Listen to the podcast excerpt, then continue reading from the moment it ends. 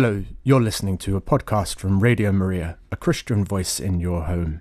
Radio Maria is a 24 7 Catholic radio station broadcasting online via our app, Radio Maria Play, and on DAB in an increasing number of areas.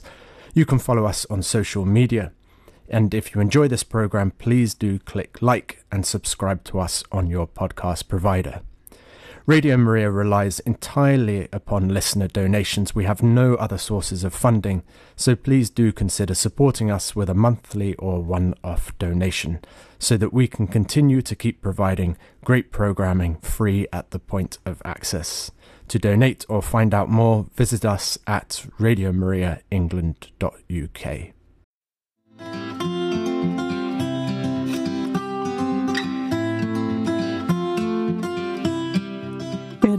You are listening to Mornings with Radio Maria, live on Radio Maria. And we have with us here Monsignor John Armitage, who is the Master of the Guild of Our Lady of Ransom, which is a very cool title, if ever I heard one. Um, and he's also the parish priest of St. Margaret's, Canning Town. Hello, Monsignor John. Good morning.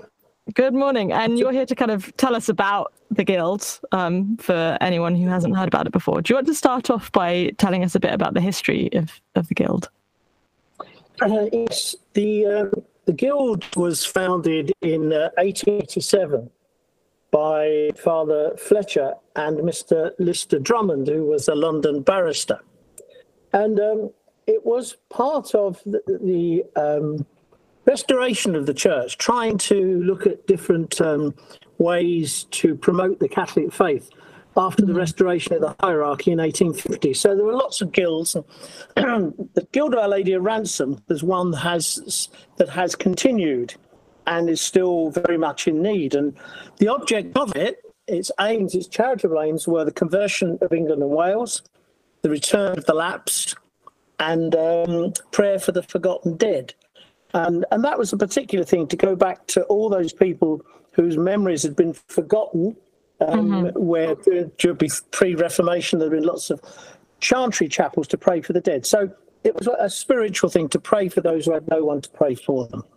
So the guild has been going since 1887. I am the fifth uh, master of the guild, and um, the work today is you could say is very much the same, but is very different because we are in a very different cultural um, setup from when it was founded um, in 1887.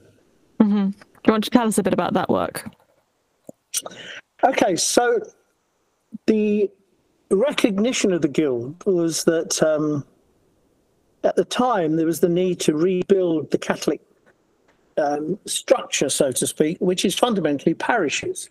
Mm-hmm. And um, many of the uh, of the the um, urban parishes were very well populated, um, but there are many um, seats of Catholicism around that were very small and in fact very poor.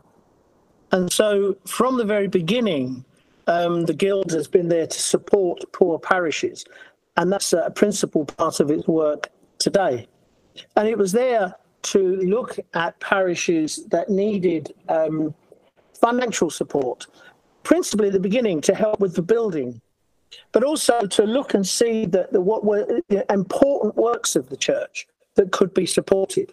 So, right from the beginning, the Guild has supported um, the um, Walsingham. Uh, in mm-hmm. fact, it was the Guild who were there to set, who helped set up the first modern shrine of Our Lady of Walsingham, which was not in Walsingham, it was in King's Lynn. Oh, okay. Um, because King's Lynn was the closest church, because the parish of King's Lynn was almost the whole of North Norfolk. And so um, the diocese then of Northampton, which was an enormous diocese, um, the parish, the bishop could only have one work there. So he built a church in King's Lynn.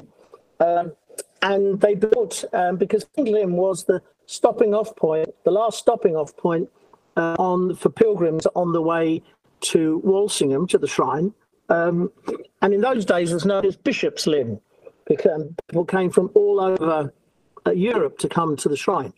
And so, um, over 100 years ago, they helped to establish what became the pontifical shrine. It was pontifical because it was actually agreed and set up um, by the Pope and uh, Pope Leo the Thirteenth, and so they built a replica to the house, and that was all paid for by the shrine. And devotion to Our Lady of Walsingham is very, very much tied up with the work of the Guild of Our Lady of Ransom, even to today.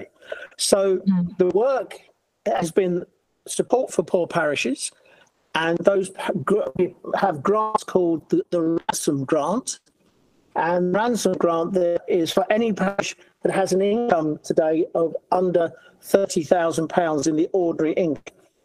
The money must be spent on works of evangelisation. So that's how we support the parishes. We also have a shrine on, so we still support the, the Shrine of Our Lady of Walsingham. That's the English National Shrine. And we support the Guild, the uh, Shrine of Our Lady of the Taper, which is the Welsh National Shrine. So mm, wonderful. those are our two principal works. Why is it that um, you think the work of parishes is so important? Because I know there's a um, there's some controversy at the moment in the Church of England about like whether to focus on parishes or sort of evangelical missions. Um, what is it about parish life that you think is it's so crucial to support the sort of ordinary poor parishes and communities? Well, evangelical works are all well and good, and they're very, very important. But you know, bringing someone to faith in Jesus Christ uh, principally is about bringing them to a community. Mm-hmm. They have to have somewhere to be part of, you know. Um, and the Eucharistic community is the very heart of the Catholic Church and the mission of Christ. It was to bring people together. He brought together the, the, the apostles at the Last Supper. And the whole point of the parish is that it's there as a public witness, an open witness um, to the, the group of the community of people who believe in Jesus Christ and identify as part of the Catholic Church. The parishes are essential. If you didn't have parishes, you have to create them. It's as simple mm-hmm. as that. Now, whether they'd be called, it doesn't really matter. That's, you know, there are all sorts of different types of parishes which sort of suit the area. You know, here in my parish in Canning Town, um, it is a, a, it's a very big parish. Um, and it's the people who come here are from all over the world. We have well over sort of 80 different nationalities who come to Mass. Uh, compare that to a rural parish or a suburban parish. Um, parishes are different, they reflect the area in which they're situated. It's, but parishes are essential, they are the prime way of being witness to the gospel. And from the parishes, then works of evangelization can come. Mm-hmm. So you have the parish grants. You also do have grants for sort of other initiatives. Do you want to, to tell us a bit about that? Yeah. So the next grant we have is called the Dowry Grant. the Dowry Grant really was inspired by the rededication of um, England as the Dowry of Mary, mm-hmm. um, which took place a few years ago, uh, to help us to understand the importance of um, the devotion of the people of England um, to our Blessed, Blessed Lady. So the Dowry of England was an ancient title of England that arose from that actual devotion. So we wanted to continue to promote the idea of dowry, um, of the message of the gospel um, inspired by Our Lady. Now, the dowry grants then can be open are open to um, Catholic charities who are not parish based. So it recognizes that you know mm-hmm. much virtue evangelization is, is actually done from the parish, but not necessarily based in the parish. So we recognize uh, various uh, Catholic works um, and give them support. So the Catholic Student Network, for example, is a Catholic mm-hmm. charity, and its object is to support uh, young leaders in our universities in the establishment and the running of Catholic society, Catholics. And so this helps the, our young people to have positions of leadership and also to build up communities around the Catholic societies in our different uh, universities. And that's a very important work. And we can see so many um, vocations and marriages and good works come you know, from these different Catholic societies. And that when young people go to university, it can be a time of great uh, strengthening of their faith. So mm-hmm. there is a particular work that, that we would do to support them uh, in that. It's that type of um, initiative. It has to be, it's not just someone says, I'd like some money to do something. It has to already be an established charity um, mm-hmm. for us to support them. But we support them, uh, different ideas, different works um, for the evangelization in a more targeted way. Mm-hmm. Wonderful. I think those are the those are the dowry grants. Yeah, I think it's a, a time for a little bit of music, um, and yep. then we can continue talking about the guild.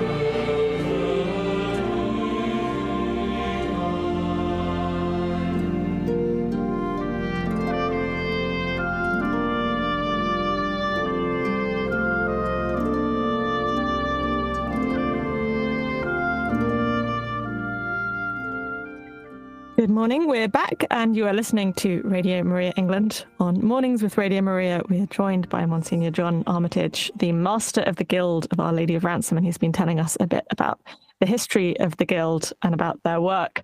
Um, what's what's your sense of the sort of situation we're facing with the Church in England at the moment, and how how might the Guild help with that? I think the um, the work of the Guild has always been to promote evangelization, and mm-hmm. it is to live out and um, have at the heart of us the, the Great Commission, which is go and make disciples of all peoples, and, and that's the very heart of the church, and it's and, and the guild plays a particular part in that. Um, I think to, it's important at any moment in time to be able to do what Jesus asks us to do, and in fact reprimands us because we don't do it. It is to read the signs of the times. And reading the signs of the times is not just reading the signs of the church, it is reading and understanding what's happening in our world today. Um, because the realities of our world um, are very complex. Indeed, they probably always have been. But we need to understand where we are as a society and how we as a church who are servants of that society um, can begin to speak in a way that speaks to the to the times. Um, there is a, a particularly helpful um, publication that came out a, a while ago from uh, a university in uh, America, and the book is called "From Christendom to Apostolic Age." And it raises, uh, it was a whole group of people who came together to kind of do exactly this say, where are we? What's going on in our world today? And how, how does this affect the church? Um, and I'd like just to give you a quick quote from part of it. it talks about the, the collapse of Catholicism um, in many parts of the world. It says, it says, in the space of one generation, the bottom of the Christendom culture fell out almost overnight, those societies went from being strongly Catholic to aggressively secular. One reason for the rapid collapse was that the overarching vision of the society had been changing over a long period of time. But the change was not perceived, and the institutions of the church were not adjusting to it. They rather continued to be led under the attitude of business as usual uh, a, document from Rome came out um, on the uh, the pastoral conversion of the parish. It was called "In the Service of the New Evangelization," and it's and it's it's very very hard hitting about parishes that just carry on with things as normal. We need to mm-hmm. recognize um, how we serve the people of our time. This is not a doctrinal issue. It's not about changing doctrine, but it is a pastoral issue how we pastorally serve the people of our time. And so when the church talks about new evangelization, which it does, you know, right back to John Paul uh, the second, new evangelization was a key element and is still a key element in the work of the church. Well, but the problem we have is not evangelization as such, but what does it mean by new? Mm-hmm. We should know what evangelization means. It's there very clearly in the scriptures. But what does it mean by new?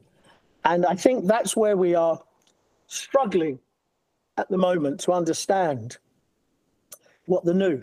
The new is has to be part of the church's mission at all times. And I suppose that's at the moment what the Holy Father's been doing with the Synod, you know. And as it's been said, the Synod is not about changing doctrine. It's, the synod is about helping us to understand the signs of the times. So, evangelization, new evangelization, means that we are looking to see how we can speak with authority, because that was the great um. Witness mm-hmm. of Jesus, that when he spoke, people understood what he was talking about. Very often, um, when the church speak or people from the church speak, they don't understand what they're talking about. Um, and so the authority of the church has its foundation in the teaching of Jesus Christ. But that teaching needs to be preached to the people in a particular moment. And so, if you look at uh, when St. Paul went to, you know, to uh, to Athens and stood uh, in mm-hmm. front of these different shrines, um, there are all sorts of different shrines to all sorts of different gods, but there was one to the unknown God. And Paul said to them, he said, "Let me tell you who this is. Let me tell you who it is you're worshipping, this unknown God. And this, I believe, inspired um, Pope Gregory when he sent Augustine to England. He talks about um, evangelize to where the people are. Look at their pagan shrines, but do not destroy the shrine, but destroy the evil that may be there. Destroy the, the error that is there. Recognize what's good. And so the church needs to recognize and understand the world that it's in, to recognize the good, but also to help people to realize that the worship of false gods is as bad now as it ever has been. Mm-hmm. And the worship of the false gods just leads to confusion.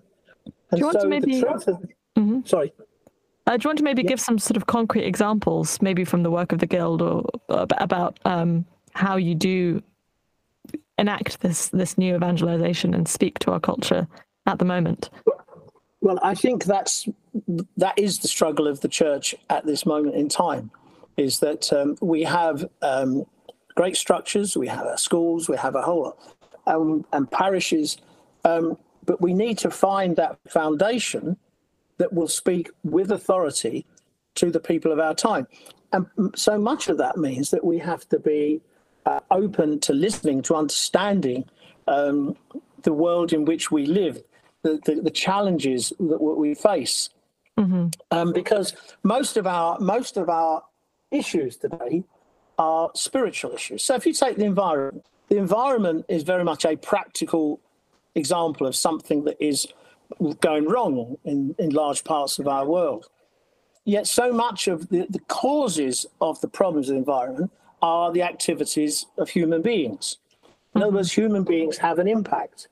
Um, and in recognizing that so many of our problems are in fact spiritual problems. They can't be they can't be solved by more things. And so hmm. we have a world that's material and spiritual. The material world, of course, in the end is limited. It's limited by how many, how much, how far, how fast, how slow. So it can only go so far. It can only solve the problems of the human being to a degree. You can have as much money as you like, but you can still be miserable. Yeah. So the thing of the limit of the material things of life is that they are material. They're only limited. Whereas the spiritual things of life are unlimited. St. Bernard, the great St. Bernard, said um, that the measure of love is to love without measure. Now, there's an example of the spiritual truths that set us free. Wonderful. And it's recognition of those truths that are there, which the church needs to witness to. So it's not necessarily more programs. Yeah. It's a recognition that what renews the church is holiness. It's Wonderful. saints. So if someone's been inspired, how do they get involved with the guild? Well, um, if you go to our website, you will see um, uh, the details of the guild. Um, and you can become a member of the guild. Uh, you'll be very welcome. We have about 800 members of the guild at the moment, and that supports our work. Um, it supports the work of grants. It supports the work of new initiatives um, from different uh, Catholic organisations. Uh, but most importantly, members of the Guild pray for our work and pray for the work of this new evangelisation. And in so many ways, this can make a, a, real big difference to how we're able to help uh, through prayer and through practical support. Wonderful. Thank you so much for joining us this morning. Um, we had Monsignor John Armitage, who is the Master of the Guild of Our Lady of Ransom and Parish Priest of St. Margaret's Canning Town, talking to us about the work of the Guild. Um, so do visit their website if you're interested. And thank you for joining us this morning.